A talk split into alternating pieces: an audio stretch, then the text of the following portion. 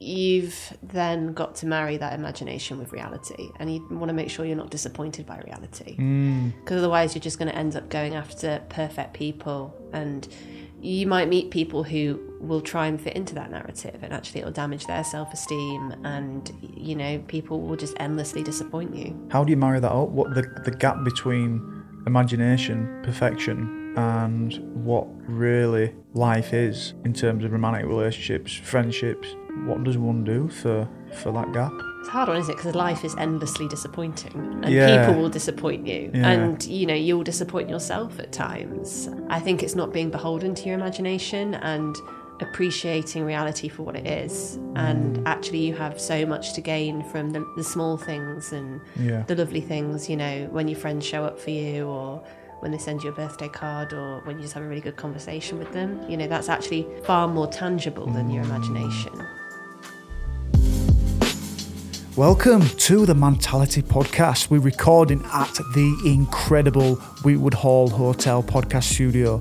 This is a podcast that goes way beyond stigma. We talk about men's mental health and mindset. We encourage the type of conversation that will open you up to another way to live life, another way to see yourself and the world around you. If you are ready for that, you're in the right place. I'm Stevie Ward and I'm an ex professional rugby league player and captain. And now I guess I'm a bit of a podcaster, a speaker, actor, writer, entrepreneur. I'm still working all that out. But at Mentality, we help men take control of their mindset by teaching them to find purpose, resilience, and what I believe is the new success inner peace.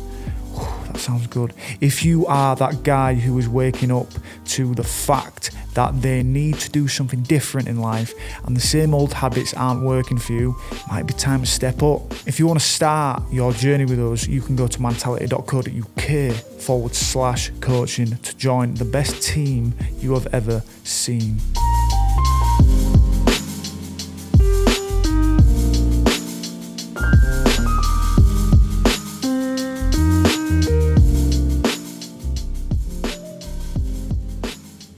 Well, in this podcast, we have got mentality friend, mentality best friend, maybe. We've got Doctor, she's a blogger for mentalscale.com and a regular contributor for Mentality Magazine. We've got Imogen Bicknell on the podcast, and we are going to look at the world through the lens of relationships. Imogen went to relational therapy that she had three years ago, and it taught her how integral our relationships are to our well being.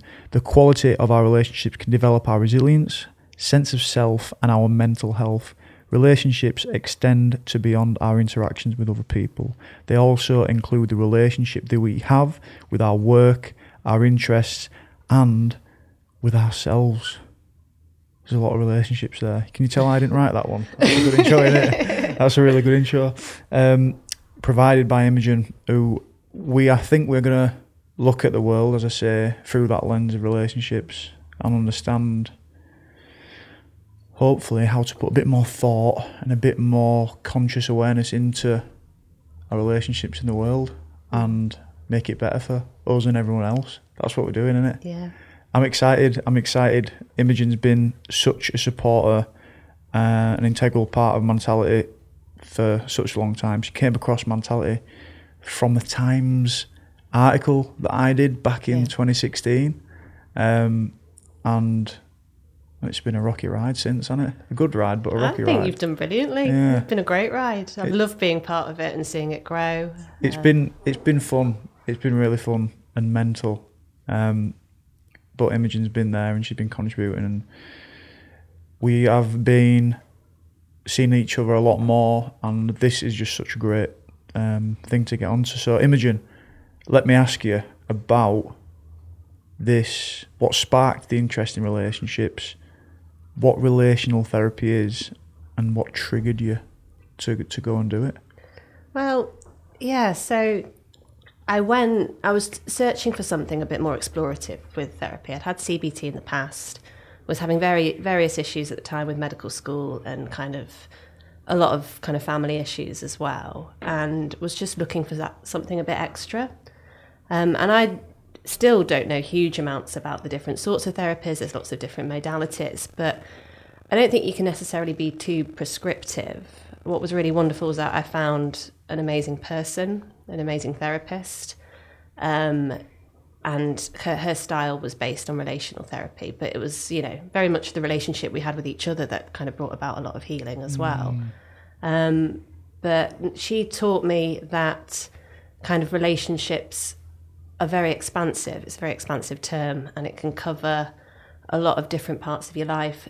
You know, people, family, friends, romantic relationships, um, and also, yeah, our work and the things that are important to us, the relationship we have with ourselves, and um, it for me, it was just a really good way to kind of readdress my values and to kind of put front and center what was important in my life and how I actually could be an active participant in defining my relationships. You know, I felt that all these struggles I was having with my family and with medicine, I felt very out of control at the time. Um, and actually, it was about looking at the part I had to play in those relationships and kind of redefining them and reframing them.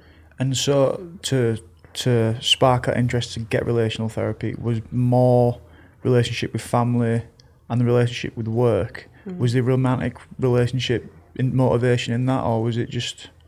So I mean, my uh, so I've been with Ben, who's my partner, for nearly seven years now, and he's wonderful. He's been a fantastic support throughout, kind of with that family stuff, with that kind of work stuff. Um, and I think he was in a position where he felt quite helpless because you know he was so supportive, but at the end of the day, it was me that had to do the work. It was me that had to kind of get myself through stuff, and um, so it wasn't really to do with us that I went to therapy, but I definitely found that by going to therapy, it gave our relationship a lot more lightness and a lot more space. Yeah. I was calmer. You know, I didn't have to talk about those things, you know, 10 dozen times mm-hmm. and going over and over the same struggles. Mm-hmm. And it just took a bit of weight off him and a bit of weight off our relationship. Yeah. And this is something that you went to on your own. Yeah. Yeah. Because I'm just, I'm sort of just trying to understand it, process it. Because I think a lot of people that switched on to listen to this, they might think relationships immediately that you hear that R word and you think it's romantic ones, don't you? Yeah. Um, yeah. But we're talking about relationships across across life, and um, one relationship that you've had for quite a long time now. Um, we're going to talk about a working relationship, your working relationship with medicine, being a doctor. Yeah. Could you tell us a little bit about that, how it's evolved, and maybe your foresight into what it would be? Yeah, I mean, it's been an interesting journey, and I'm at a place now where I've I've graduated from med school. I've done my two years foundation training, and I'm currently I've got the option now to just take a bit of time and reassess. I've redefined my working hours. I'm at a place that feels a lot healthier with it. Um, but it was a, it's been a struggle. Um, I mean, your sister's a doctor, so you may have some insight into the ups and downs of it. Um, but it, it's a hard one because it's an incredibly privileged position to be to be a doctor. You know, there's a lot of people who wish they could do it, or you know, loads who apply to medical school and don't get in. And so, just by being a doctor, you are incredibly privileged. And you know, I do feel very grateful to my career for the things it's given me. Um, but at the same time, you're very young when you make the decision to come into medicine. I was anyway. Um, I think I was about 15 when you start to think, right, I need to make a decision of what I'm going to do with my life. Yeah. So young. Yeah, I felt this pressure to um, decide where I was going and, you know, felt this pressure that I couldn't mess it up and I had to go for something really solid and be really definite in what I wanted to do. Um, and it's, my parents are both doctors and that's no coincidence. Um, and, you know, and it's, that you know that's actually a positive thing in itself because they were them i always saw them as their best selves at work. They're wonderful doctors you know i was doing the reception work and stuff from quite a young age in their gp practices. Um, and they're very different styles but i can see how much work enriched their life. Yeah. so i kind of modeled my choice on their choice. There wasn't direct pressure from them but i did feel this expectation especially being the eldest sister of you know being the responsible one wanting to make them proud Um, and I think they were quite relieved that I'd chosen something Yeah. and it felt safe. Yeah. Um, so, Like a set path. yeah, Yeah. yeah. And I was at a place personally where I was actually really struggling with my own mental health and my own kind of self worth as well. So, to pick something safe that was a path felt just reassuring. Mm, yeah. Yeah. So then obviously I relate and I'm, I feel so lucky in, in the sense that I had that set path as well, you know, growing up and um, I just knew, I sort of just knew that that was what I was going to do and what I wanted to do and then put on my whole thing. I'd, I'd set myself to that path sort of unconditionally. Um, and then I guess that's one foundation, but then it's the to and fro ins, the ups and downs, the little bits of friction that that relationship takes up. Um, and you mentioned that, you know, the the sort of mindset for being a doctor, and I know my sister would relate to this, is the the positive mission to to help and support and help heal people basically but it became all consuming for you um when did that start as a doctor when did that start developing as an all consuming sort of profession Day one, from one. first year of medical school. That was my worst year of medical school by Yeah. far. Um, uh, I mean, I, I needed to leave home. I really needed that independence and that break from a lot of stuff that was going on. Um, but I've, you know, I, I felt like I had to do it all and get it all right, get the friendship groups right, get the course right, still have fun as a student, etc. Yeah. And I just found it really overwhelming. And for someone who's always been actually quite self-sufficient and looked after themselves, has always been quite good at, you know, the washing, cleaning, cooking side of things. You know, to then do it all on your own for the first time. And I felt very on my own with it. And I'd always done well at school. And then suddenly I was just felt like I was drowning with the amount of work there was. Just the breadth was enormous. And I think I had underestimated just how much work there would be yeah um, especially for someone who, you know, school felt like a very study hard, you get your grades. With medicine, it was like study as hard as you can, and you might just pass. And this all this feeling of always being really close to failure. close to the edge as well with that Yeah. So I struggled to find my um, stride in medicine until I failed my fourth year. Really, um, that was a time that really forced me to reevaluate stuff. Yeah. So. And what was in that re- reevaluation then? Was what came out of that? Is that the same time as the relational therapy?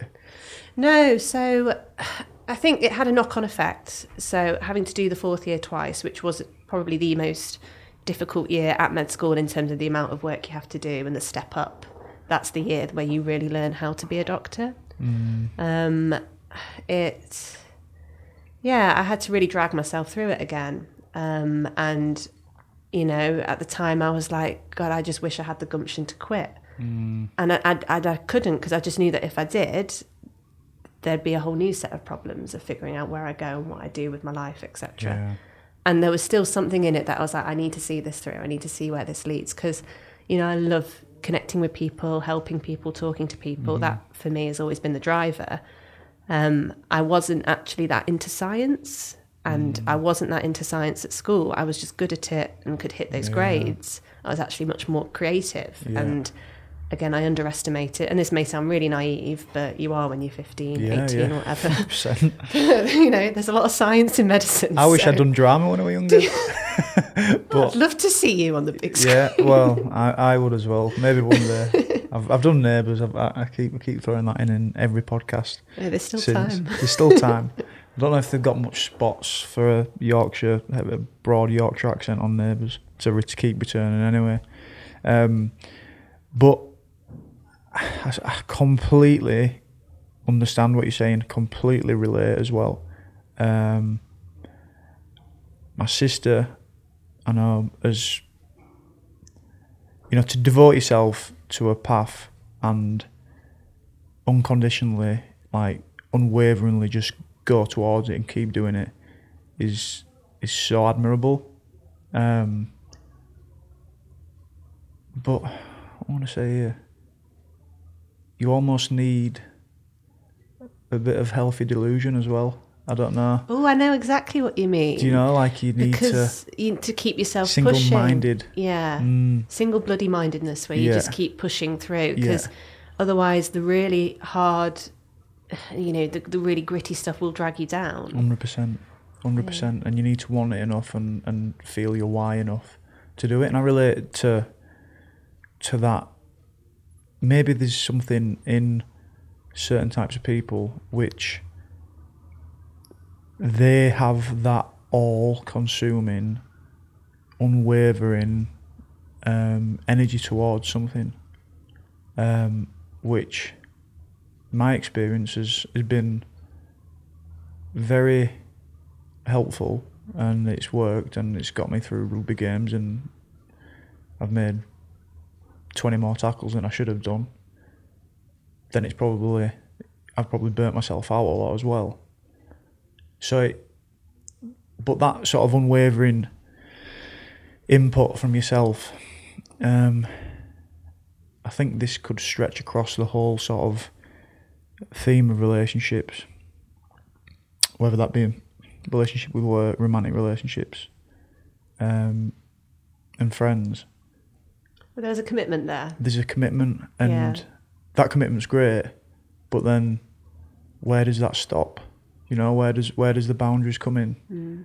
and where does the free flowing, all giving, sacrificial attempt at that, whatever that relationship is, where does that stop?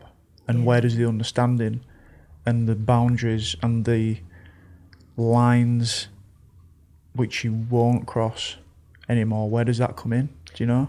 Well, there's a lot to unpack there because Yeah. you're right. You know, there was absolutely nothing that could have persuaded me otherwise. For me, medicine was everything. Mm-hmm. You know, I had to. That that was the, you know, the pinnacle, Yeah. the top of the mountain. I had to get in there. I had to get to medical school and do it. Mm-hmm. Wouldn't think about anything else. And then you get there. It is very all-consuming. It demands a lot of you. Um, and I think there are many doctors who do struggle with the work life balance, Mm. that boundary, and where do you stop? I love that. I let me just pick up on that work life balance. I love that. Why is work first? Why is work I before know, life? I know. And why is work separate to life? Yeah. Because work is a part of your life. Mm. And especially for those of us who are privileged to enjoy what we do in some sense and it not just be about money and keeping a Mm-hmm. roof over your head. But, you know, it does take over. You Yeah. have to give a, well, huge amounts of your time and energy to work and it may not be something that serves you. Yeah, yeah. It's like work life blend, and you know that's me saying it um, from a position where I've, my work stopped, uh, my life's continuing. I'm trying to find what part of that work blends in my life right now, and obviously, you know, I'm, sort of pretty sure that it's with mentality and evolve and um, creating this community and, and sort of going beyond stigma so we can really sort of do the work which is you know in theme of this conversation is what drives me um, but yeah that I'm, I'm still i feel like i'm still in a privileged position because i sort of know what that is you know and, and, and i've been lucky enough to earn money and, and i'm at a place where i can self-actualize where i know a lot of people are in a place where they can self-actualize and you know a lot of safety and, and basic necessities are sort of the all-consuming thing for people um, you know we're lucky enough to have this conversation to say right you know Yeah. well what is it that that fills us up in terms of that work-life blend to have options. Yeah. Yeah, because I think I think that's why I kept going with medicine because there was just something in me that was like keep going for a long enough and it will open up your life and give you options of where to go next, mm. which is at the stage I'm at now, which is wonderful. And I much preferred working than I did medical school. Kind of thrived a lot more until mm. the coronavirus pandemic came. That mm. threw up a whole new level of challenges, Yeah. but really enjoyed actually doing the job Mm-hmm. and kind of that substance of what the job is. But you're in an interesting place at the moment because you're having to redefine your working identity, because you know rugby and you were doing it for so long and so young, it became a huge part of you. Yeah. And now that's changed. Yeah. It's Yeah, it's you know f- for so long growing up, it was it was it, it was that thing, you know that that spark or that sort of um that lifestyle. It was just it was just me, you know. It was just what I did in life, and then it picked up as I got older. It, it transformed into work, um, and you know that means a lot of things when when you start working for it. That means a lot of responsibility. Um, it means you're getting paid to do what you've loved doing, and what you do anyway, which is incredible. And then it means a lot of pressure as well. It means um, it means that you can't just chip it over top every time you want to do it in rugby and um, take take the wacky option option. You need to fit into the team. You need to fit into a system. You need to adhere to the way that other people want you to play that game. You know. You have to mold yourself, don't you? And I think that's something I really struggled with in medicine. I was like, am I molding myself to something that isn't right for me Yeah. and isn't the person I want to be? Hundred percent. And you know, I often think, you know, if I'd done art or English or something, what sort of person would I be if I'd done those things? Mm, And I think that's something I've had to let go of Yeah. and not let it take over my life and rule my life because Yeah. we'll come on to this later, but you know, we're at risk of being very passive in our relationships when actually we can make active choices as to how we want to define them. Mm. And I think looking at the positive, wonderful things that medicine has given me, which stability, um, kind of insight into people's lives, purpose. Yeah. You know, at times when I really needed it, I really needed some direction. Yeah, it's so true. It's so true. Like, you know, the good rugby players or the driven ones, the motivated ones, are the ones that can bring their uniqueness, their natural ability to the environment that they're in and the team that they're in and show that and express that freely. Hmm. And the ones that have thought about this is the part of my game on and off the field that I like doing, I'm going to do more of that. And this is the part that I want to help people with and that our team will be successful doing and aligning it with their values and aligning it with their natural free flowing ability. Um, that's such a big thing. It's such a big thing to sort of mold yourself to the team, but also to still put that natural uniqueness into it, you know? Yeah, to maintain yourself and to see that as an asset and Yeah. not have to dull that down. And I think that's something I still struggle with in medicine because it is so traditional. Mm. It's quite late to the party and kind of shaking things up and maybe, you know, accepting positive change. I find the NHS can be really limiting, mm. especially with staffing issues and, you know, they're kind of well known, but it means you can't practice in the way you want to and we're not really working efficiently or making mm. improvements. Mm. And I just, you know, you, you want, I, I personally would like things to be a bit bit more open minded um, and to see that people's personal touch is actually the thing that really brings healing. Um, we don't want people kind of just being triaged through phone calls, ticking off lists, and we, you know, it's about that human element. A lot of it's what you can measure in it.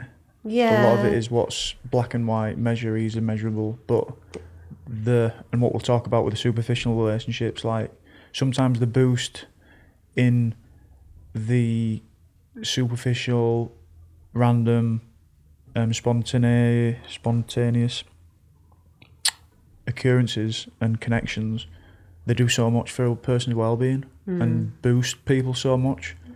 And I, I, I don't know. I'm, I'm reading from what you're, what you're saying, what my sister's saying. Like this, that sometimes you can get squeezed out of it because Yeah. there's so much that you know everyone's so busy and everyone needs to see different people, and it doesn't allow for that spontaneous sort of like holistic, like almost magical sort of touch Yeah. to it. You know. Yeah, and it's so sad to lose that because really, why would I still do this job without Mm. that? And I remember those patients who really do move you and really teach you something. Yeah.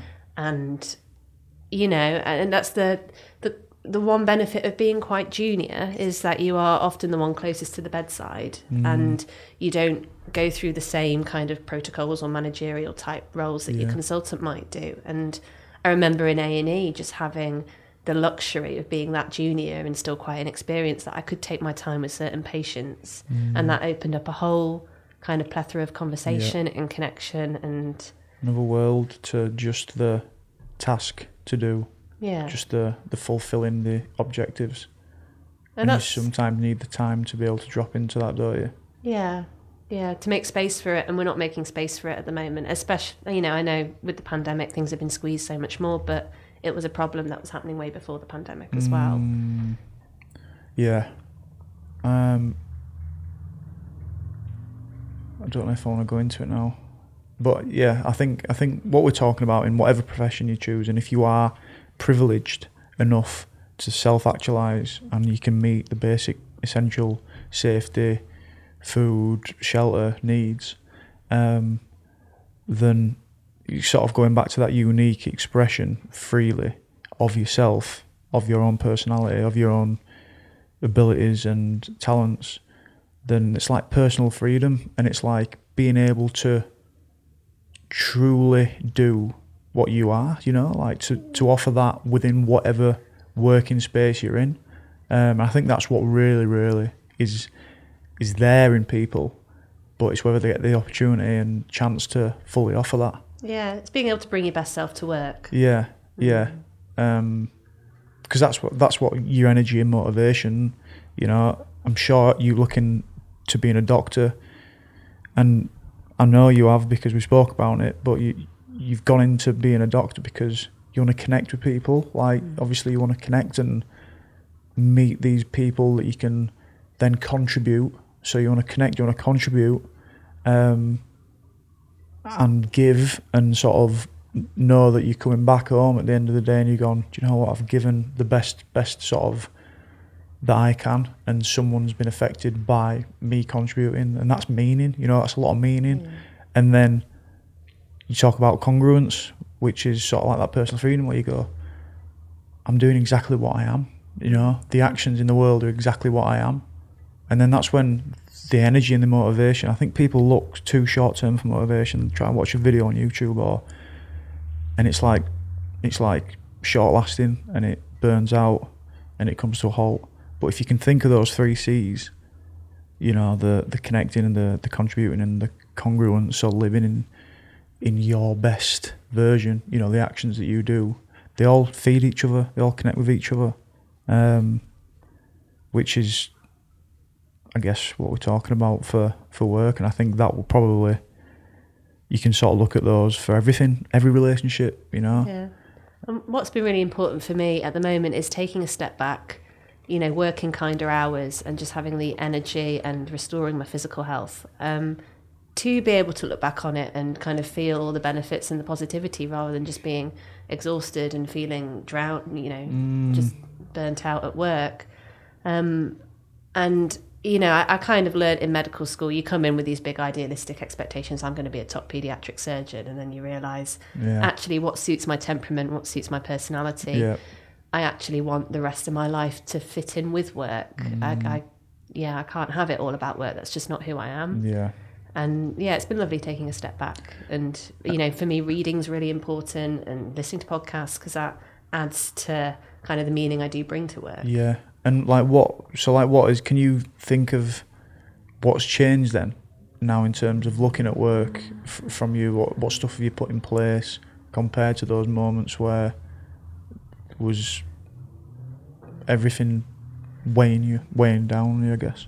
Well, I had because I had no option other than to go through the really shit parts, Yeah. and just to keep my head down. And um, so, you know, to get through medical school, to get the degree in the first place, to then get fully registered, and to then finish my foundation program. Because once you've done that, you can then um, you can then go straight into specialty training. And I think I'm leaning more towards psychiatry, but I've currently taken a temporary job in psychiatry that's just daytime hours, no one calls, just to see kind of how I fit in that specialty and you know, just to get some routine back, you know, because I don't do well working night shifts. You Yeah. know, as a real mess up. Yeah. I don't think anyone. you can tell us what it does as a doctor. Oh god, gets Yeah. you very used to jet lag. But Yeah. yeah, Oh, um, I really felt the effects of um, just on my physical health quite badly, and you know, then it affected my mental health, and just trying to keep going through that. Mm. So it was about getting through to buy myself a bit of freedom later on. Mm. And now I'm just taking a bit of time and not rushing into anything. And I've already decided that when I go into specialty training, I'm not going to work full time. I'm going to work at eighty percent. nice, So nice. I like it. Why not? yeah, Why not? why not?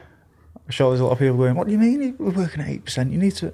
But Well, full time was 60, 70 hours a Yeah, week sometimes. yeah. So yeah, what's what's the what's the reasonable full time? Eighty percent sounds about right. Um, but I have that option, and that wasn't an option for doctors a few years ago. mm, If you wanted to work less than full time, you had to give a reason, such as childcare, or oh, really it wasn't just because you wanted to for the sake of your personal well-being. expectations. Mm, and they're very high in medicine. Yeah, they're very high, and that's a massive thing to manage when it comes to stress.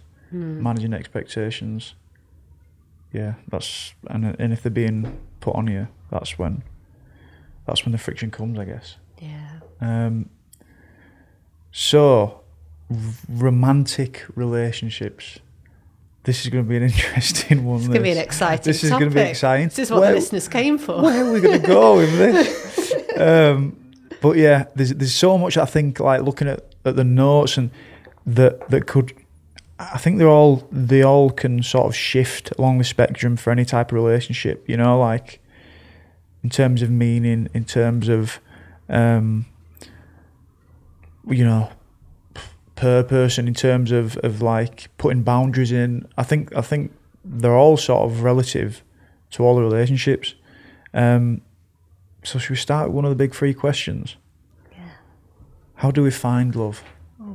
this this is going to be good. The three the three big questions came about because of a book that I've read recently um, called Conversations on Love by Natasha Lunn. Um, and it's a wonderful book because she writes so beautifully, but it's come about from conversations she's had with various different people. And there's another writer who, also a doctor, called Paul Kalanithi, who said that human knowledge cannot be contained inside one person.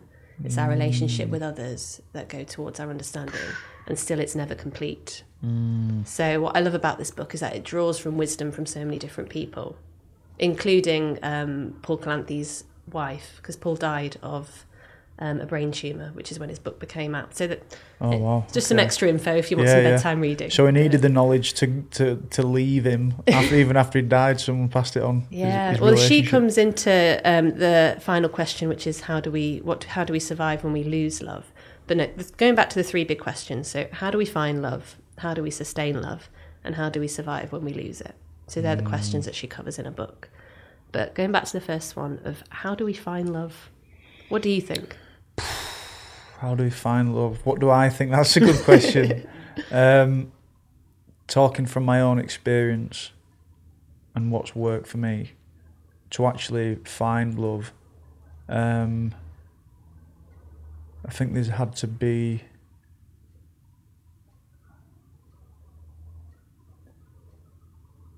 Talking about expectations, I think there's had to be a managing of expectations. Um, and openly talking about expectations. And that goes into what the relationship actually is.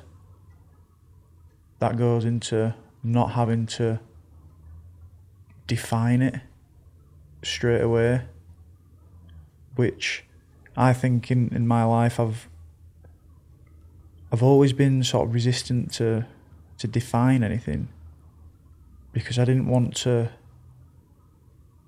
I didn't want to have to become each other's possession Interesting. uh, like attached you know I- and I think that that's that's a a big big sort of fear for me and I didn't want to I don't know Where, to um, cut it short, to cut the exploring short and the learning and understanding each other. You know that you know we've not like in the early stages when we started talking, it wasn't about what was between us. It wasn't about just Stevie and Natalie. Like, it wasn't about what that looked like.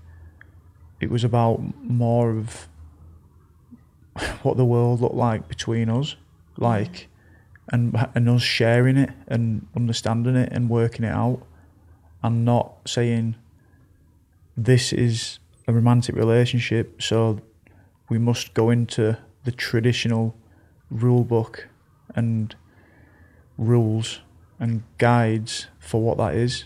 We just meet each other, understand each other, talk about understanding ourselves with each other and what the world can be, if that makes sense.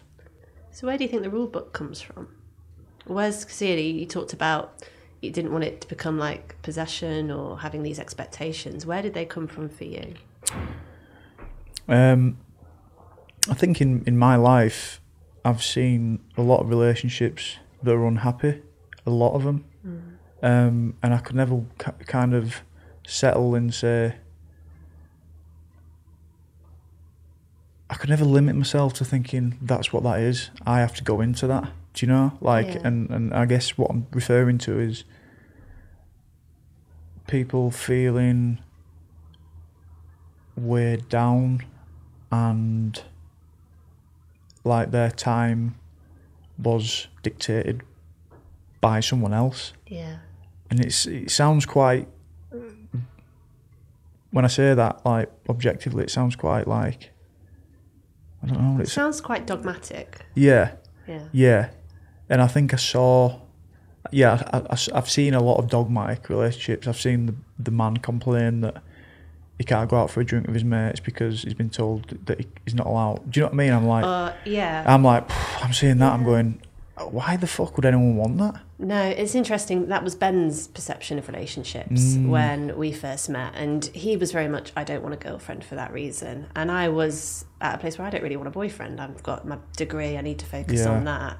But I've always been somebody who really values, you know, deep connection mm. and love and intimacy. So I think, and that was what was so wonderful about our relationship is we were quite young, you know, it's been nearly seven years now, so early 20s. Yeah.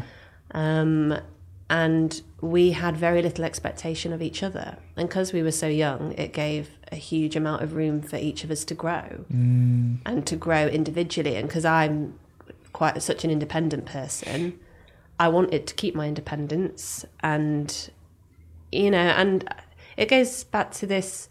Still quite, working stuff out, are you, on your own? All the time, yeah. And time. you work stuff out on your own, you're working stuff out between each other because you know no one person can meet all your emotional needs that's mm. why you have mm. so many different relationships that's why 100%. you have your work your friends mm. etc um, and there's you know something wonderful in conversations on love um, where the psychotherapist philippa perry talks about um, how no one's right for anybody mm. so there's no right single person out there for you there's like it's not limited to one person it's more the thing is, is two people coming together and rubbing alongside each other and mm-hmm. kind of forming this thing because they come into it with an equal footing. Yeah. You, you know, and we always, you know, you say that I don't want this person to change me. I don't want a relationship to change me, but just by dint of you, you know, growing alongside each other, they will have an impact on your life, and mm. that's a really mm. beautiful thing.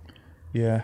I'm, I'm a very different person because of Ben. Yeah. Um, in yeah. a wonderful way. He's given me so much support, so much kindness, um, a hell of a lot of patience. Yeah. Um, just a lot of love, and I, I never expected to meet anybody that kind. Mm. Um, and yeah, he's taught me how to relax, which was yeah. a big one. Yeah, you know, yeah, I could never just sit still, um, and I think he's just very good at appreciating the moment. And yeah. that's great. So. I think those those things are great, and what the fear is or what the fear was for me was that someone would be reliant on you. Yeah. Someone would fully, their self esteem would. I know it comes into self esteem anyway, but I mean, 70% of their self esteem would be based on who who they're with or that relationship or the performance of that relationship. and the veneer of it, and Yeah. what it looks like on the outside. yeah, exactly, and, and that's a lot of pressure. And I don't like fake stuff. I don't like No. it, if it's not real, and there's people posting, there's your partner posting stuff on Instagram, so it gives them a boost. I'm like, I'm not, I'm not about supplementing that. Do you know what I mean? I think my favourite thing about Ben is that he doesn't have Instagram. Yeah, that's good. That's a good way to do it. That's a good um, way to do it. And and I think I've always, you know, with Nat, we, we we have these conversations, and we've had these conversations since day one. You know, on on Yeah. on the theme of relationship and and all that sort of stuff, and sort of try to open up a lot more in understanding the moment. Like you say, just being open to the moment and having fun and not having to put pressure on it. Hmm. Um, and you, you mentioned there, like, there's no one right person for anyone. I think if you can see someone and relate with someone and share experiences with someone, whilst you're trying to be the right person instead of looking for the right person, I think that's where you get a good mix. That's it. It's this self understanding and kind of knowing yourself and knowing that you, you yourself are not perfect and you come with flaws and insecurities and difficulties. And it's about being vulnerable enough and trusting enough in yourself to show that to somebody. That's a mm. really big ask. Yeah, massive. Without putting a dogmatic rule book on it. No, and it's interesting those relationships because I wonder what are they looking for. I think, you know, they're looking for security. Maybe it's validation or mm. reassurance, mm. and often people are so frightened of losing something Yeah, that that's where that pressure comes. But actually, that fear is preventing this relationship from growing and blossoming. that's it. You can't uh, in with you can't live in fear for life in general, can you? You know, like and and you can't live wanting always to fill yourself with That's it. I th- other people's validation, presence, all that sort of stuff. You know. I wonder if it comes from a fear of being alone. And, you know, I don't know if, you know, I don't know how it is in kind of today's um, parlance, but certainly TV shows, etc. It was like, you know, this thing of being single was seen as not as valuable as being with somebody or in a couple. And rather than actually being alone can be a wonderful thing, you know, Yeah. there's so much to be learnt from solitude and discovering yourself. And I think me and Ben both came to each other because we'd had a period of being alone and figuring ourselves out. Um, I went traveling to Sri Lanka. Um, he'd, you know, done a lot of partying, etc. And it's just time to do stuff we wanted without having to answer to anybody. Yeah, yeah, And hundred percent. you know, I can't, you know, life without him would be very different and heartbreaking. But I think we both have a reassurance that we would manage on our own somehow. Mm, yeah, the the building of it is quite a scary thing, and we talk about vulnerability all the time, don't we? But is there a way to not be vulnerable going into it? No, I don't think so. I think that's unavoidable. I think if you're not vulnerable, you're not opening up yourself to the highs. Mm, You know, mm, yeah, and the true connection. Yeah, you're numbing the experience. Yeah, And also, by not being vulnerable, does that mean you're not showing certain parts of yourself? I mean, you know, it can take time to build up trust and, you know, being comfortable to show those parts with somebody. But mm. without that readiness, yeah, you're not allowing someone to really get to know you. yeah, and the risk. There's always an element of risk in there. I'm just thinking back to when me and Natalie started speaking. There was risk in. Um, there's risk in believing that someone is truly connected or in alignment, pursuing that type of relationship with each other, that type of connection with each other. Um, there's a risk in that, and sometimes you could look stupid. I guess sometimes you could find someone that you just you get to see the world with and share it with. You know. Sometimes it doesn't work, and there's a wonderful quote in this book that relationships are like mixing paint and with two people, and sometimes you come out with a wonderful color and it works, Mm. and sometimes you bring out the worst qualities in each other. Yeah, You get a really horrible color. that's true. Yeah, and you've got to you've got to make a few shit paintings along the way, aren't you? And that's it, very Yeah. much so. So yeah, Yeah. you can't avoid the um, ups and downs, really. Um, but I, you know, I'm a huge believer in luck and timing. You know, there's you can read all the books, you can put yourself out there, you can go on as many dates, etc. But Mm. you're you're completely relying on another person Yeah. to bring themselves, and sometimes it doesn't always match. So what when we're talking about sustaining it, then what what goes into that? If you've found that and you've you've you've managed to create that, what we're we talking as a good relationship? What are we thinking? What what does a good relationship involve? Um, I mean, I'm only obviously going off what I've learned, and my relationship's by no means perfect. And you know, who knows what kind of will unfold in the future, etc. Yeah. Um, but kind of the three things that I've Well, that doesn't have to define if it's no, a good one or not. and it does doesn't. No, and you know, the whole point is that you want to keep learning and keep learning about each other, but it's about putting that relationship front and center and really thinking about it and what it needs to grow. Um, but kind of the three things I came up with were acceptance, patience, and choice. Mm, So with acceptance, it's about accepting that person completely for who they are, flaws, you know, things that annoy you. Ben sneezes eight times in a row, so I love a good sneeze though. I love a good sneeze. um, so just accepting all the parts of each other and not trying to mold them into your ideal, Yeah. and, and letting you know, giving it space to breathe and you know, letting each other grow. And you know, Ben's been hugely accepting in how difficult medicine's been, and you know, all the hours I was out the house and nights and stuff. And then that ties into patience, and he's been hugely patient with that. Yeah. And, um, yeah. So just patience with each other. Um, we're quite good at talking about stuff. We, I, I can never take an argument that seriously. Mm. So uh, I end up laughing. Yeah. So, uh, yeah. so I think you know have the patience to communicate with each other and to listen to each other. to be fully lost in the argument.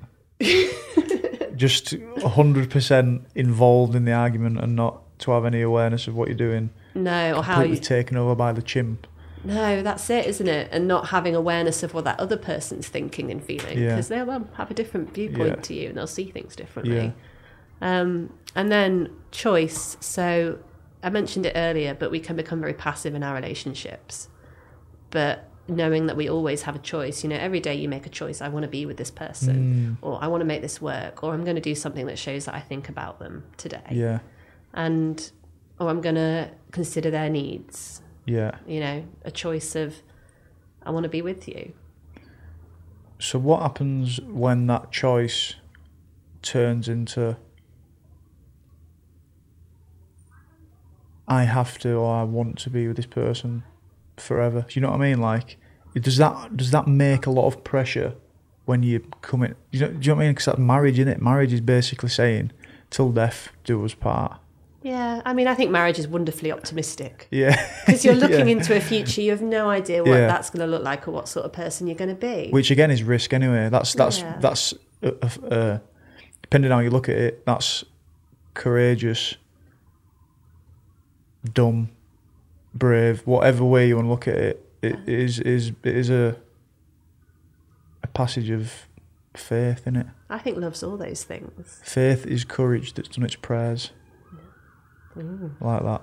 I've just that's come out of somewhere. Been knocking around somewhere. I've heard it somewhere. It's not mine. Um, but yeah, I just think that's interesting. I think the choice. Um, I think you're a happy person if you can fully be present and make the choice because you keep choosing it is the right thing to do. Boom, the right thing to do. You know. Um, And I think even when things go wrong, um, one of the you know if one person lets the other down, um, and you feel like you've had your choice taken away, you still make an active choice of whether I want to work on this and work it out, or do I want to walk away. Mm, So yeah. even if you've been forced into a position you don't want to be, you still always have an element of choice in your relationships. Yeah. And that that element of choice comes into every part of life, I guess. Yeah. Um, Yeah. you had the choice when you were finding it hard to take the therapy and to understand this such a wide ranging subject of relationships, how, how that refreshing that and being conscious of it and putting more thought into it. Hmm. You probably didn't know all of that when you made the choice, but you knew that you had the choice to get better. No, exactly. And, you know, life forces your hand a lot. So, you know, in that situation, I was really, de- I was quite depressed at the time. So life forced my hand to make a choice then. When I failed my fourth year, life forced my hand to make a choice as to whether I was going to continue and try again with medicine or whether I was going to leave. Um, with my mum, you know, she, her and my dad divorced. And you know, in a situation where you know she thought, you know, modelled on her parents that marriage was for life.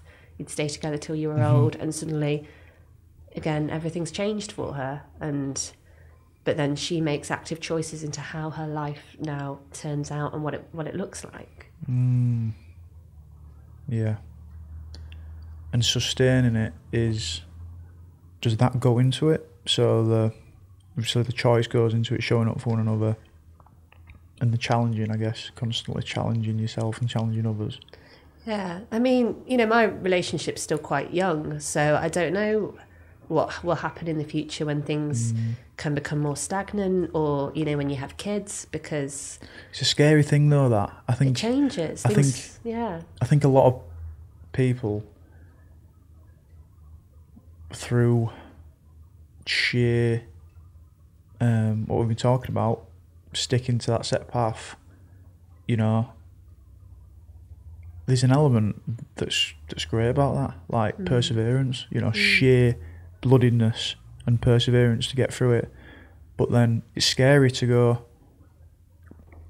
like anything in life, like me retiring from rugby, like I never even entertained the fact that I'd be retired by 27, you know, and that mm-hmm. that'd stop and that all my relationships in rugby would change on a dime and that I'd be a different person and that people that used to speak to me all the time wouldn't speak to me now and that I'm moving into a different sphere of connections and a way to live my life.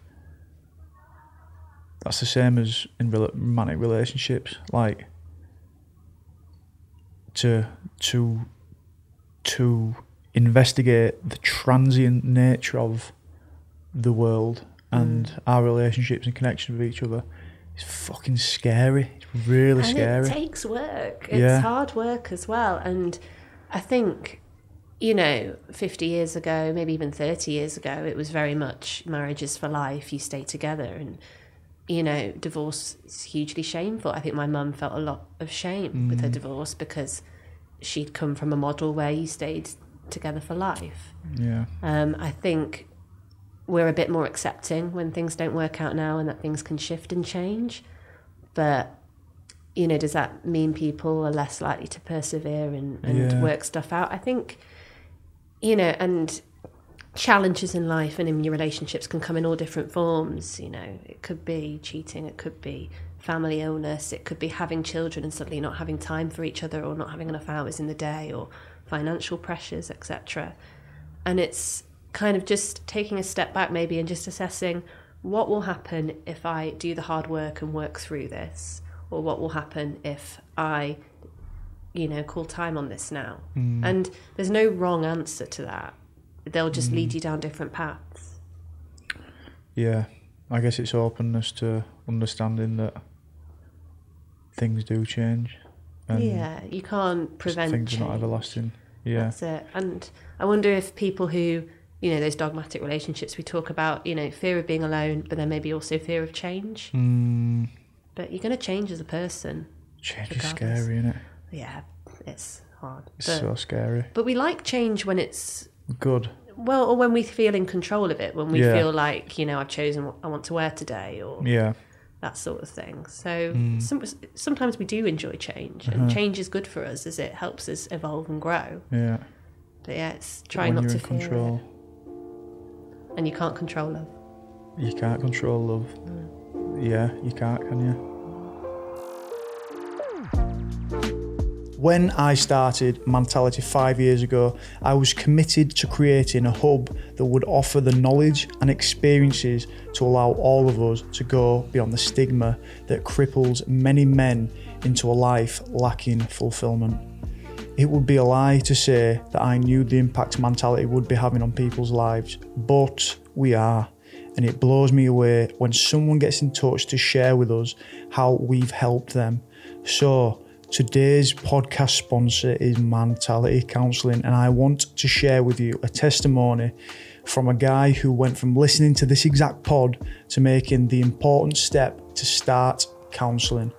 Just wait until you hear what he has to say about his experience. If you are someone who this resonates with and you are ready to get the help that you deserve, head to our website right now and get in touch with John. From the ages of 25 to my current age of 30, I lost my ability for intelligent thought towards my mental health and well-being. The best thing I did was seek help, and mentality provided that platform. In my eight weeks, I have learned more than I could have imagined in regards to helping myself understand myself. John has been particularly thoughtful and easy to understand. His ability to break things down in ways that I'd have never have got by myself have helped me so much. I often now reference my learning in conversations and find myself thinking about particularly useful things that John has taught me when making decisions. My mind feels stronger, my brain feels healthier. I know I have a long way to go, but with John's help, I believe I'm getting back on track to having intelligent thought regarding my mental health, a strong mentality. Right, does that take us on to the omission of control or the, the, the losing control and, and, and the transition of having it and then losing it? How do you mean? How do we find? How do we survive or we lose love? Yeah. I mean, so I don't even think it's about control. You know, I don't think. I think you have agency in your relationships, but I don't think you have control. You can't control love. It's a very wild, wonderful, emotional thing. Um, but how do we survive when we lose it? And that can be through heartbreak or grief. And you know, I've I've had my heart broken. Um, I've lost a couple of grandparents, but I've not really gone through, you know, those really difficult phases of grief when you lose someone really close to you. So Yeah. I've escaped that up to now. And I often look at my friends and my family and I think I just wish we could all stay exactly as we are. I don't want anyone to get any mm. older because it's just so perfect right now and I don't want to lose any of you. I mean, you've lost your nana and I know that mm. had a big impact on you. Mm. I've lost my nana and my granddad, um, but I think it did. I never had time to process that. I never, you know, I was just like flipping, played a game the day that I'd, I'd gone to a funeral, and um, I had a bit of time to process it when I did my knee as, as a result, twelve months out. Um, but yeah, that that perfect picture or script that you have in your mind when that gets ripped up, I think that's when you go, fuck, you know, I'm not as safe as that delusional single-mindedness as as um, portrayed for me.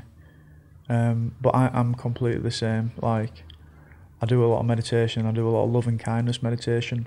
Um, they call it metta in Buddhism, and it's um, it's basically just sinking into that feeling, like you've said, where you bring up a person to mind that you have an uncomplicated relationship with, and it's just purely love, you know, and you sink into that feeling of how much you are grateful for them and how much you want them to be well, basically, and you want them to be happy. And it's not a going into it and, and fixating on it, like trying to grab hold of it. It's bringing it up and realizing that you have got what you know the happiness and the and the peace and the love is there. You know, it's like reminding yourself that it's there and you want them to be well. You you you wish them to be well. That's part of the meditation. You know, and then the next time I see my mum, you know, or my dad, I'm like, I give them the biggest hug ever. Do you know, like because hmm. I'm just so like. I mean, shout out to Anne. Shout out to Anne, yeah, Antality. Um, shout out to Anne, and you know, my old man and, and my family. Like, fuck, I always, I always remind myself how lucky I am that I've got that, and things are changing now, and you know, some of that change I like, and some of that change I don't. But I can still be grateful for being in that moment with life as it is now, if that makes sense. Um, so it's yeah, and then that, I guess that is you know that is the strength to be pulled out of that, you know, out of the fear or out of the resistance to it. You know, you can on the other side of it, you can really bury into what you've got now. I mean, because grief is just the other side of the coin of love. They go hand in hand, and you cannot experience love without a probability of loss. Um, and that's really hard. And I'm sure there's people who do close themselves off from relationships because Yeah, the heart breaks too much. I can see that. I can see that. But I think it's, you know, there's one thing I learned from conversations on love is that when a person dies, they, you know, the love hasn't gone anywhere. They're still kind of very much with you and it, you carry it and it takes on different forms. And, you know, I think it's really wonderful when you had the great ideas come out of the blue mm, t shirt, mm. you know, this kind of lovely passing on of your nana mm. um, after she'd done her art course. And, you know, Yeah. these things, it just shows that people live on through us. Yeah, yeah, definitely. Yeah, I'm quite proud to do that. I don't know, my family were as well. Yeah. It's yeah, it's quite nice. And I guess you know through my nana, she had that inquisitive nature and mind, and she only gave that personal freedom and that congruence and let go of the mold into to whatever role she were playing. She she she investigated that for the last twenty years of her life, I think, um, and she stopped it.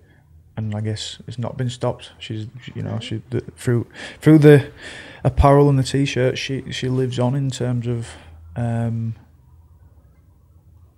the investigation of of transience and how it's so um,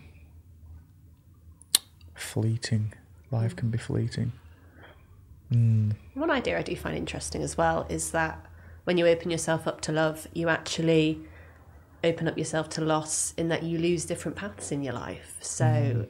by being with Ben, you know, I never imagined I'd be in this sort of relationship and it's kind of everything and more I ever wanted. I always imagined I'd be single, I'd be working in Australia or Yeah.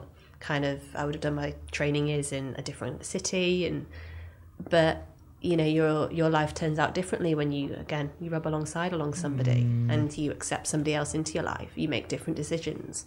And you know i've had to say goodbye to that imagined path. Yeah, and which you know i don't mind because look what i've got instead. Exactly, and it's, but you can't have everything. And yeah and it's kind of when you had to retire from rugby that kind of loss that all that love you put into it now experiencing that loss and it's like where do i go next mm, it's definitely an alteration. Yeah. One of the many expansive themes of relationships. yeah, yeah. Yeah.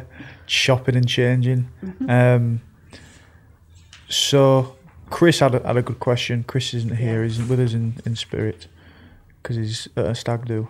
So, um, or a, a wedding. I don't know. Funny enough, maybe I think the wedding.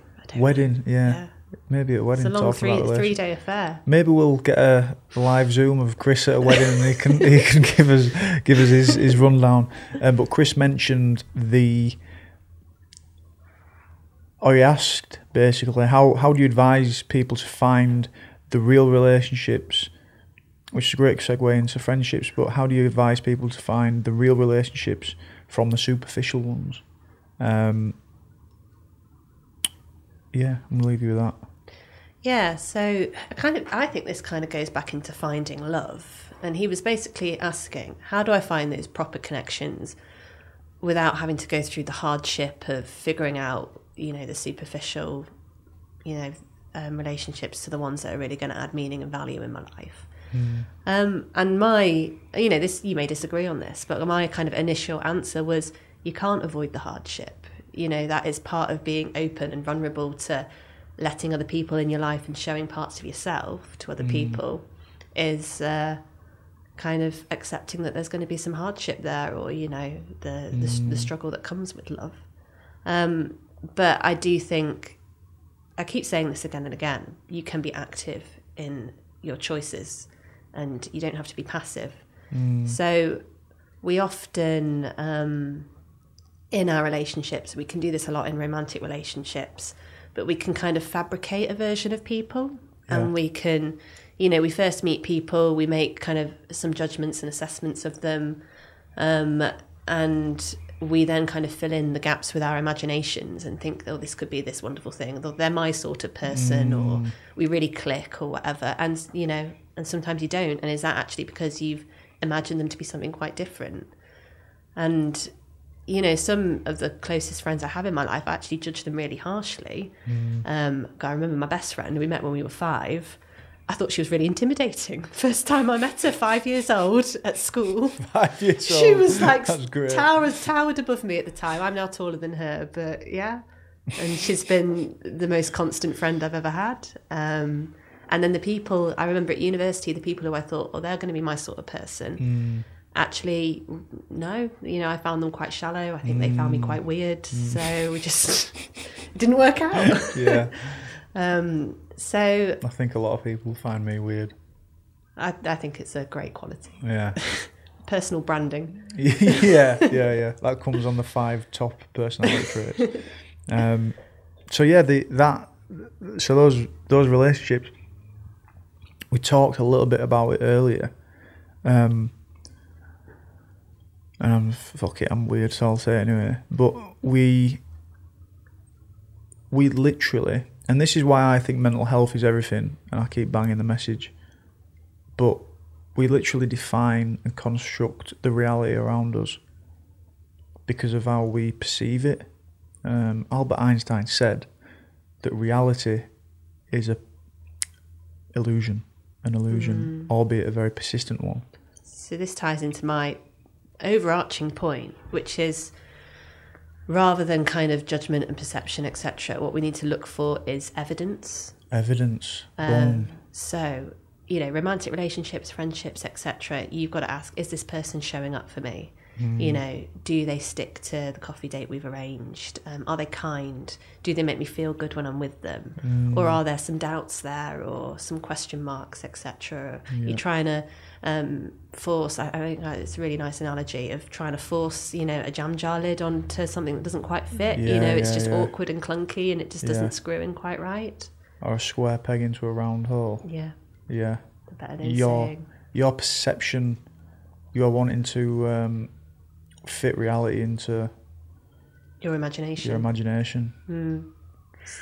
So I say when if you're looking for kind of new friendships and you you're wanting real connections, kind of look for the evidence. Um, and it comes with time. It takes time to build that up. Um, and I think you've kind of got to go in with a certain lightness and not mm. too much mm. expectation because my imagination can be very active. And, you know, I'll meet someone for the first time and I'm thinking, oh, yeah, we really click. I can yeah. imagine going on holiday with you and yeah. all this. yeah. Just slow down. yeah. Yeah. So, what type of holiday? Oh, and I, Ibiza. Ibiza. Good partying yeah, holiday. Yeah, yeah. We'd really get on. We'd really love to drink with Loves each other. Loves the sesh. Yeah. Yeah. oh, yeah, that's true. That's true. Bit of nice beach time as well. Yeah, yeah. Kind of nature. Would you be able to chill out on the beach yeah, as well? some sunshine. Yeah. yeah, that's some good conversations. You always need.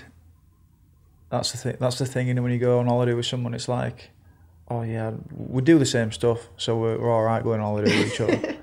that's what that's what the oh that's good that you, you, you know that you get on and you want to do the same stuff fucking hell, yeah, it is a big thing. If one one of them's wanting to drink all day for three days in a row, and you're and you're wanting to, I want to go see the old town. Actually, it's like a bit of a It's the real test, isn't of a, it? not a test, yeah, a bit of an obstacle. moving into moving in with people, you know, housemates, flatmates, etc., and going on holiday with them. Yeah, Real test of Yeah. how you rub alongside each other. yeah.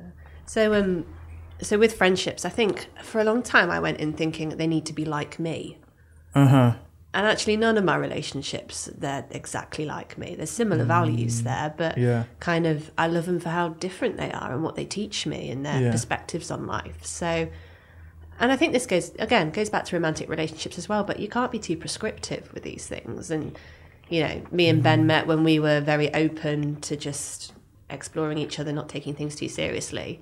And you know, it wasn't like I was going having a, a checklist of you need to have this career or you need to be this type of person or you need to be into these books or this, you know, traveling or whatever. It was much more open with that. And I think it's the same with friendships. mm, So just being very open. open, Mm. openness, yeah, and then openness, but where you can put the boundaries in Yeah. for what you can accept and what you can't accept.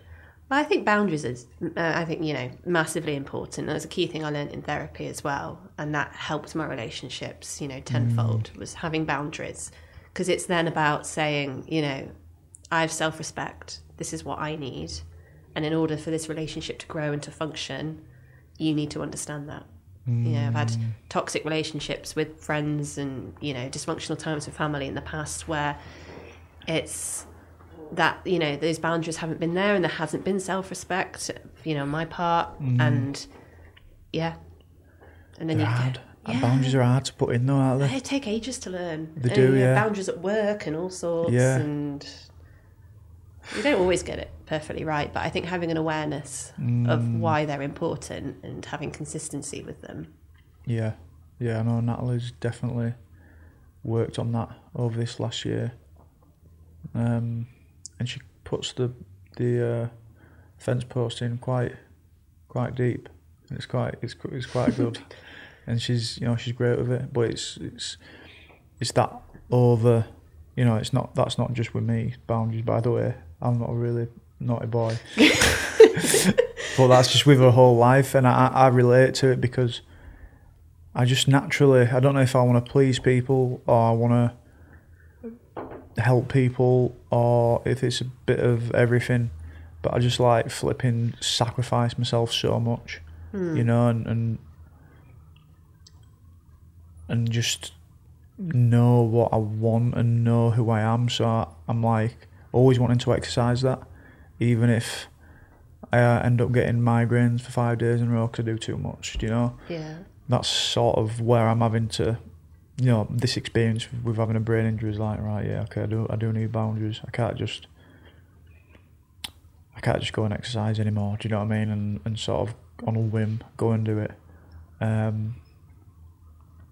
So yeah, that, that that's one of them, and I can't just do too much in a week. And you know, I'm, I'm having to sort of put my own fence posts up, um, and signs for not not not to enter any further into it. So yeah, they are important, aren't they? But they're, they're hard. They're hard. yeah i think especially if i'm quite similar in terms of people pleasing Mm. and you know you end up trying to make so many people happy you overcommit you don't make anybody happy so you don't make yourself happy and you know you feel like you're being selfish Yeah. but actually it's more helpful in the long run Mm, for everyone. And friendships then. Friendships. So we spoke a little bit about not having to be the same as you. We've spoken a little bit about the blossoming of friendships, I guess. And it is more openness, more natural, and less imagination for it. yeah Um, imagination's good. I think I need to imagine more though. Talking about this with Natalie last night. what for I don't know. I don't know if it's healthy to do it or not. i think it can be. I, you know, I remember passing hours in school just Oh, imagining, did. like, especially boys. Yeah. it took up huge amounts of time. It was great.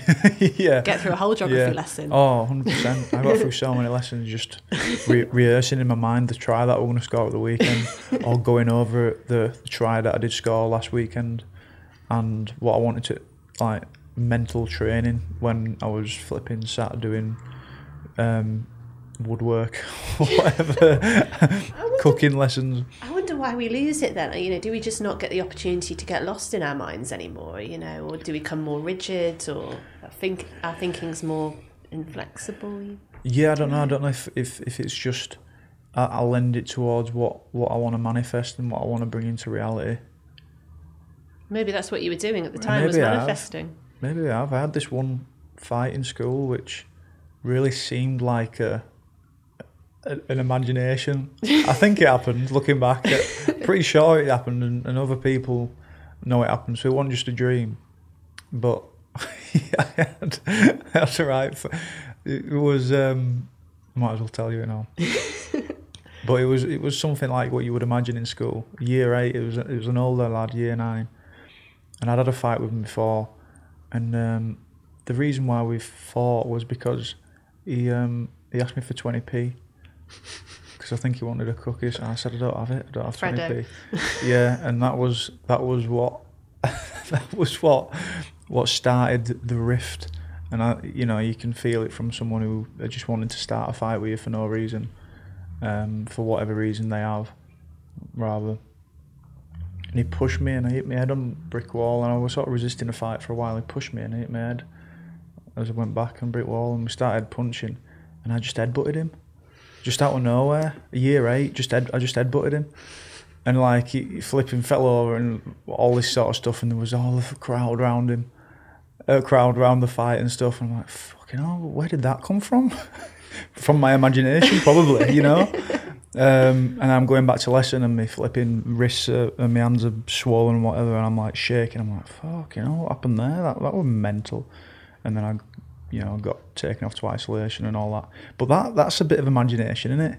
We could have a whole conversation on imagination, Yeah, we a could whole do. separate we're Getting, podcast. si- we're getting sidetracked. we're getting sidetracked. But yeah, that that was like, fuck me, that was cool. That you know what I mean? Like, where did that? Where did that? Did I just do that in real Sounds like life? you just got this like superhero power. Yeah, I know. I know. I think. I think.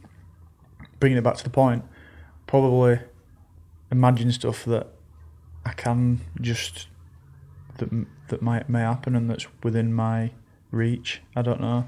Yeah, I think.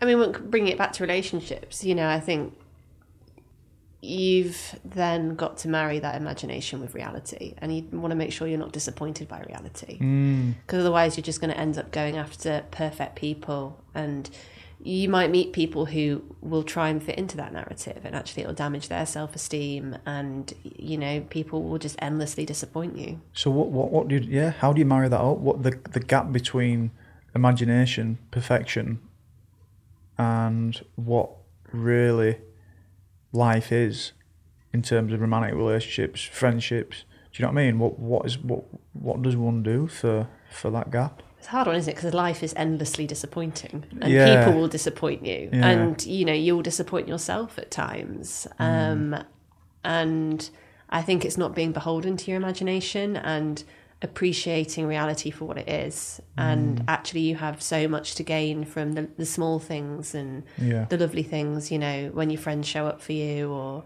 when they send you a birthday card, or when you just have a really good conversation with them. You know, that's actually far more tangible than your mm. imagination. Mm. And I guess it's just attuning the your reticular activating system, that part of your brain that instruments your perception of mm. reality and what you actually are looking for and what you sort of notice in the day. Um, and I think that's such a big, big thing. You know, within all our courses and, and um, membership with Evolve, like one of the big things we do is tell tell them to practice gratitude, hmm. and it's fine tuning. You know, Marcus Aurelius said the the quality of your thoughts determines the quality of your life. It's just like, well, it is your reality, what you're thinking and how you're seeing what actually happens in in reality determines what how you how you finding it, how you how you processing it, and you know we there's Alan Johnston, the sports psychiatrist, um, gave us a model of like a simple thing to do at the end of the day, and it's a daily positive thought. Mm. Um, basically, just think back to to, say, to your day and say what was good, and that depends on what you class as being good and what you want to bring into your life to be good, and that might be just making a cup of tea for um, your partner. Yeah. You say, why was it good? Well, it's like it gave a boost, um, maybe a boost of caffeine, but a boost of a boost of um, connection, and I helped um, make it le- the studying or whatever a lot less sufferable for her, and all this sort of stuff. And then you say, well, what does it say about me? It's like, well, okay, what does it say about me? I guess I'm caring. Never thought of myself as being caring, but it's quite a nice way to look at myself. You know, it's like mm. it's feeding in those habits so that the flow of your life is that becomes a natural a natural thing that you do to keep compounding those interactions with with your world and in your world. Yeah. It's always yeah. I love doing those gratitude lists, um, and I kind of also write my intentions for the next day because it just helps set me up for the next day and be really thoughtful about what I want to do but it, it rewires your brain. And you've talked about imagination in a positive sense, but imagination can also become quite negative and you mm. think oh is everyone looking at me or what do yeah. those people think of me and yeah. actually it's not based on reality mm. so is I that think, imagination or anxiety i think it can be both yeah you know you're imagining you know this person's looking at me or i don't you mm. know i'm self-conscious etc and when does that tip into paranoia Ooh. I mean, I this is the thing with psychiatry and therapy, etc. I think you, it's really difficult to define things yeah. and put things in boxes. It's what affects you, I think, in it. Yeah, it's when are... when it starts to become a problem mm. and when mm. it's causing negative affect. Yeah, yeah, yeah. But back to that, you know, the small actions. I think we really um, underestimate the small things. You know, we don't give them a huge amount of value when they make the difference in relationships. So you know, like you say, making a cup of tea. Mm. Um, you know, Ben Ben will do that for me at the weekends. He used to always call me on his lunch break, especially when I was at medical school and I had a bit more time. He'd always call me on his lunch break. Nice. And you know, something I learned from my mum is I always keep a stack of cards ready to go so that I don't miss someone's birthday. Always oh, got some right, stamps yeah, in my purse. Yeah, yeah. So that's revealing oh, my age there. yeah, that's quite a good tip. But yeah, so you know, for for those little kind of acts are just important to me. And mm. yeah, and you know, something that we talk about a lot is becoming others orientated, mm. um, and it's quite easy in the race of life to fully focus on yourself, fully focus on bringing in material stuff for yourself, um, status, um, recognition, and all that but that's sort of short lasting, and I think it only gets it, gets to a certain limit where it doesn't work. Mm. But when you're becoming others orientated, it's those spontaneous. I, I don't think they are. I'm going to say superficial, but I think transient, um, small, small connections yeah. with people, which they pump you up, they pump your tyres up, yeah. they pump the well-being tyres up all the time. And just because they're small doesn't mean they don't have huge amounts of value. Yeah, exactly. It does have a massive value on you when you walk away and, and for the next two hours you you have a, a glowing feeling from having that conversation. Mm. I had one of my days on Friday. I didn't have anything planned on, on Friday because I'm trying to not do as much so I don't get migraines. But what comes with that is being depressed in the morning and going, I haven't got what to do today. What am I going to do? Is, is there much? Should I just lie on my bed? Should I just?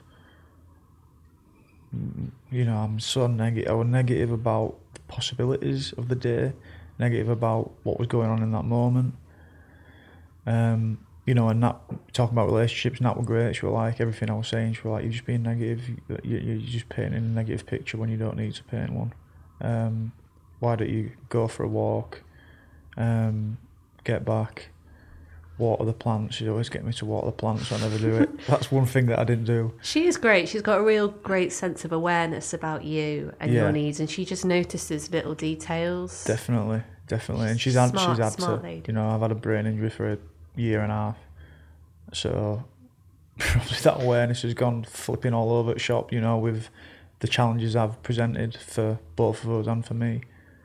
I mean, that's um, an amazing thing to navigate between the two of you, you mm. know, because it is a chronic illness. Mm. And that is a really testing thing in relationships. Yeah, massive, And- massively. And you know, she, you know, we're we're, we're well versed, I guess, in all the messages that we're putting out with mentality. It's come from, hmm. you know, this is when you talk about purpose being bigger than just yourself.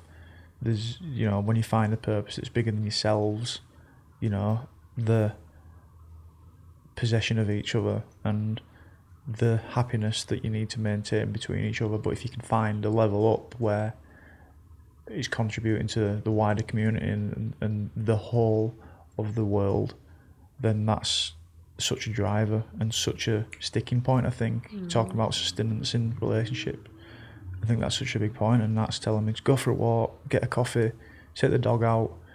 Um, you know, but within that, there's taking a big German Shepherd that everyone's looking at and wants to talk to you about. so that brings people to you, and you're talking about Sadie, and you're talking about the um, how much she stinks because she got in the water yesterday. Um, but it brings in the the conversations with people that you don't know. But it's that stronghold of community. You know, it's Yeah. the local coffee shop. You see the faces, and that that's like it gets neglected so much because it's not special. It's not well. It's not. You don't package it up and you don't process it commercially. It's like it's there to be taken a hold of. And if you have that conscious awareness to go and do that and to put yourself in the frame of having that, you're going to be a lot happier Yeah, and your partner's going to be a lot happier. yeah. It's finding Um, ways to meet all your emotional needs. Yeah, Um, yeah. Yeah. and those little boosts of, of superficial superficial quote unquote relationships but you speak about the conversations with barbers not barbers My hairdresser. hairdresser yeah Shout yeah. out to James, Shout my out to hairdresser. James, yeah yeah but tell us why James is is uh is beneficial in in the, in the umbrella of relationships why is a relationship with your hairdresser important Well, he's done a great job on my hair over the last couple of years, so uh, that's a good Oh, it looks, it looks amazing, James. I just want to say that. It looks, it looks really good. Um, I think it's yeah. So coming on to like those, I don't, I don't like the word superficial because No, I don't. I don't. those maybe surface relationships. They're kind of in your very outer periphery. Yeah. Um, more acquaintances, etc. And you know, there's a transactional element Mm. with my relationship with James. You know, I'm a customer, um, but it's you know I've seen him for such a long time now. Um, you know, a good couple of years or whatever, and. I just really enjoy our interactions, even though they're every few months or whatever. You know, we catch up on kind of our relationships Yeah. and um, kind of what's going on in our lives and whatnot. And it's just nice to get a different perspective. And, you know, they're people that you wouldn't necessarily meet Mm. um, unless you come into those spheres. I have it with my personal trainer as well. And, Yeah. you know, Jed at the Bowery. Yeah. yeah. Coffee shop people. At the Bowery. Yeah. Yeah. Yeah. Yeah. Yeah. I like Jed. He's a good, Good lad, isn't he? Good guy. Yeah. Yeah. if if Jed is the same man I'm thinking of, Jed yeah. good, I think he sometimes laugh. He's back again. I'm gonna have to chat to him. Yeah, we'll leave that. Well, that's it. I think you know, and they've they've seen me through quite difficult times. I was having a medicine. They've always just you know, even if it's been for five, ten minutes or whatever, just kind of offered a listening ear. And I think this is the interesting thing that happened with lockdown. Suddenly, all those stopped, and mm. I felt quite an absence without them because they're just those little light connections that just you're right give you a little bit of a boost and a sense of community and some familiarity. Mm. And kind of back to Chris's point about not wanting to go through, you know, superficial relationships, etc., to find the really kind of deep, meaningful ones. But actually, deep relationships take a lot of emotional labor. They take a lot of mm. investment, a lot of kind of hard work. You have to open yourself up more and mm. maybe even be more vulnerable, etc. Um, So there is a space for having different sorts of friendships or relationships. Yeah, because you don't have. I mean, the deep relationships you don't have many of them. Because I guess you're doing all the time is spent with that relationship and Mm-hmm. deepening it. Yeah. You can't do that with everyone, can you? No, you'd exhaust yourself. You- You'd be, you'd be knackered. You'd be, oh, fucking, I'm laying myself out again here for for the quest of a thousand deep relationships. Mm. But I kind of think, you know, makes me wonder at the minute. I used to um, feel like I had deep relationships with musicians. You know, like Oh, that's an interest. I mean, yes. I'm talking When about Bowie this. died, I was in bits. Yeah. And Amy Winehouse. Oh, when Chester Bennington died, Linkin Park, I, Yeah. I nearly died. I so like- did Ben. Yeah, I remember. Yeah. I just like what like, and I, I'm this is in fresh in my mind because Natalie's doing a psychology masters and she interviewed me on the relationship between stress and music, and it's you know. I'm you know such deep relationship. I felt like I knew these band members of Linkin Park and I'd never thought of that. Yeah. That's so interesting. in it you, you feel like you're on the end of the recording the music that they've put out there and they're laying themselves out completely Well, that's the power of music and how trans- transcendental music is. Mm. yeah and everyone's got a relationship to that music and in Yeah. fact to that person that's putting it out there And what it means at certain points in your life 100%. and like defining moments. And it's music is possibly the best way of encapsulating a feeling Yes. and making it meaningful to you because yes it's you know i think kind of meaning is often plucked out the universe and recycled into something you know that's tangible. And i Mm. Think music is just the best way of doing that. Translation of it. Yeah. Yeah. A hundred percent. And people who have the skill to do that and Yeah. to create real art and beauty with it. I hope we have i hope people listening. I hope they stevie's I- looking I'm, around. I'm loving I'm loving the relationship that I'm creating with you by the way if that's happening. Listeners um, out there. Yeah, because a lot of the time I lay myself out here and just talk as if there's no uh, fear around what I'm saying, when in reality it's there's a bit bit to it. Well, you, Um, well, that's how this came about with you and me. Is is I read that Times article and I was just so you know it stuck with me in such a way. I was like, I, I want to be a part of this. I really believe in this, Yeah, and yeah, that I believe in it. bit of transcendence. Yeah, there. Mm. yeah. But it's so good to think about that, the music, the encapsulation, the how it spreads it. I guess it spreads. Mm. You know, like Chester Bennett from Linkin Park, he would never be able to comprehend the relationships that he created and the connections that he created and the boost to people's lives, the all-consuming nature sometimes of that song, the lyric, you know what it meant to. pe- It's like you can't even comprehend No, it. and you? how it connects to strangers as well. I mean, I think heard about this on a podcast, but there's something wonderful about Dolly Parton concerts in that Mm. they will bring people of all walks of life together, and it's like the only place where Republicans will stand with liberals, and you know, people from all over America will just stand and be united in something. Yeah. And there's just something about her music that really speaks to people. Um, I've got a story actually. Mm, So, so I mentioned Bowie, Mhm. um, and when Bowie died, and I've always been a huge David Bowie fan. Yeah. Um, my dad was, got all the records, Yeah. etc. Um, and uh, yeah, so he died um, a few years ago, and I received this text from an unknown number out the blue, um, and it basically said, "I really miss you." Um, it must be something about Bowie dying, but I just wanted to kind of put that out there. I can't remember, so I'm paraphrasing a bit. And I think I know who it was from. I think it was from an ex boyfriend, but I still don't know to this day. I thought, you know what? I think I'll just leave it Yeah. as it is. wow. I've got my relationship now. Yeah. Wow. Just leave that out there. And Bowie was a connecting point between other people. You just don't even think of that, do you? No. You just do not even comprehend that. And with that relationship, you know,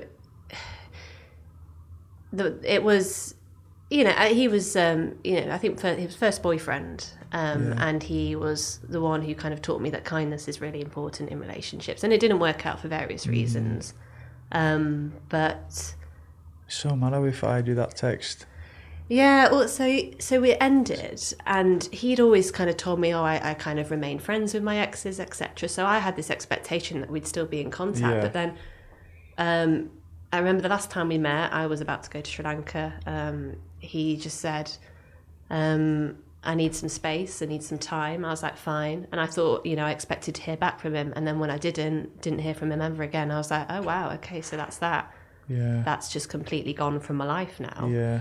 And then to receive this text out the blue, which I think was him. I'm not entirely Yeah, sure. yeah. But I think it's quite nice not knowing. Yeah, yeah. Oh, it's it's it's quite it's quite a story to tell, isn't it? It's, Yeah. I've not, I don't share that story Yeah. very readily, but but that just shows the the the foundation that these people lay for people to connect with each other, and they just.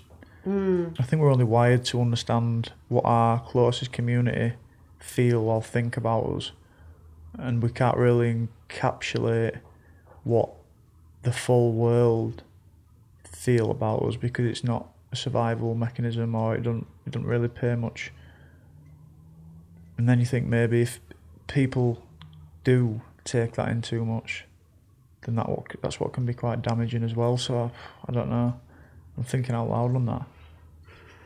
how you Um, manage your emotions. Yeah, yeah. How you manage validation, validation. It kind of shows how we talked about love and loss, but how it it it's not gone. It kind of it leaves an imprint somewhere, and you carry it with you. Mm, So how you manage that, and you don't get too sucked into it, I guess. But yeah, yeah. Yeah. Wow, well, Well, we that took wow. an interesting yeah, turn. that That, did one take did, a didn't turn. it? that took a turn, and uh, I, lo- I love those turns. That's what makes it worth it. that is all for now, guys. I hope you enjoyed this podcast episode with Imogen. She has been so open, so honest, and so helpful. An amazing, amazing woman. So thanks for listening to this, guys. Um, this is actually going to be the first of two parts. The next part is me talking about probably the juiciest stuff I've ever spoke about. Um, I talk about life as a Leeds Rhinos player, what that meant for relationships with women, what that meant for me being single, some of the stories that come into that. So the real juicy bits. Um, so keep tuned or stay tuned rather for that. That will be out in a couple of weeks. In the meantime, guys, please help Mentality. Please help me by giving us a bit of a rating, give us a review on this podcast, whatever form you can do that, whatever way that you are listening to this, please give us a review and give us a shout out for this podcast, guys. We'd really appreciate that. That helps Mentality survive, that helps me survive and transition into a world where I'm hoping to make as big an impact off the field, just as I hoped to do on the field. So give us a shout out, guys. Give us a review and um, share it, pass it on, and you can always get in touch with us and give us some feedback. What do you want to hear more of? What do you want to see more of? What more do you want from Mentality and what's ticking the box for you? I really, really appreciate the feedback and it makes my day whenever I get an email. So you can send us an email at stevie at mentality.co.uk. Let us know and I will speak to you guys very, very soon when we release the stuff that I'm still figuring out whether I want to release. Yeah. But I'm sure I'll enjoy it. It's worth it. See you guys and thank you very much for listening.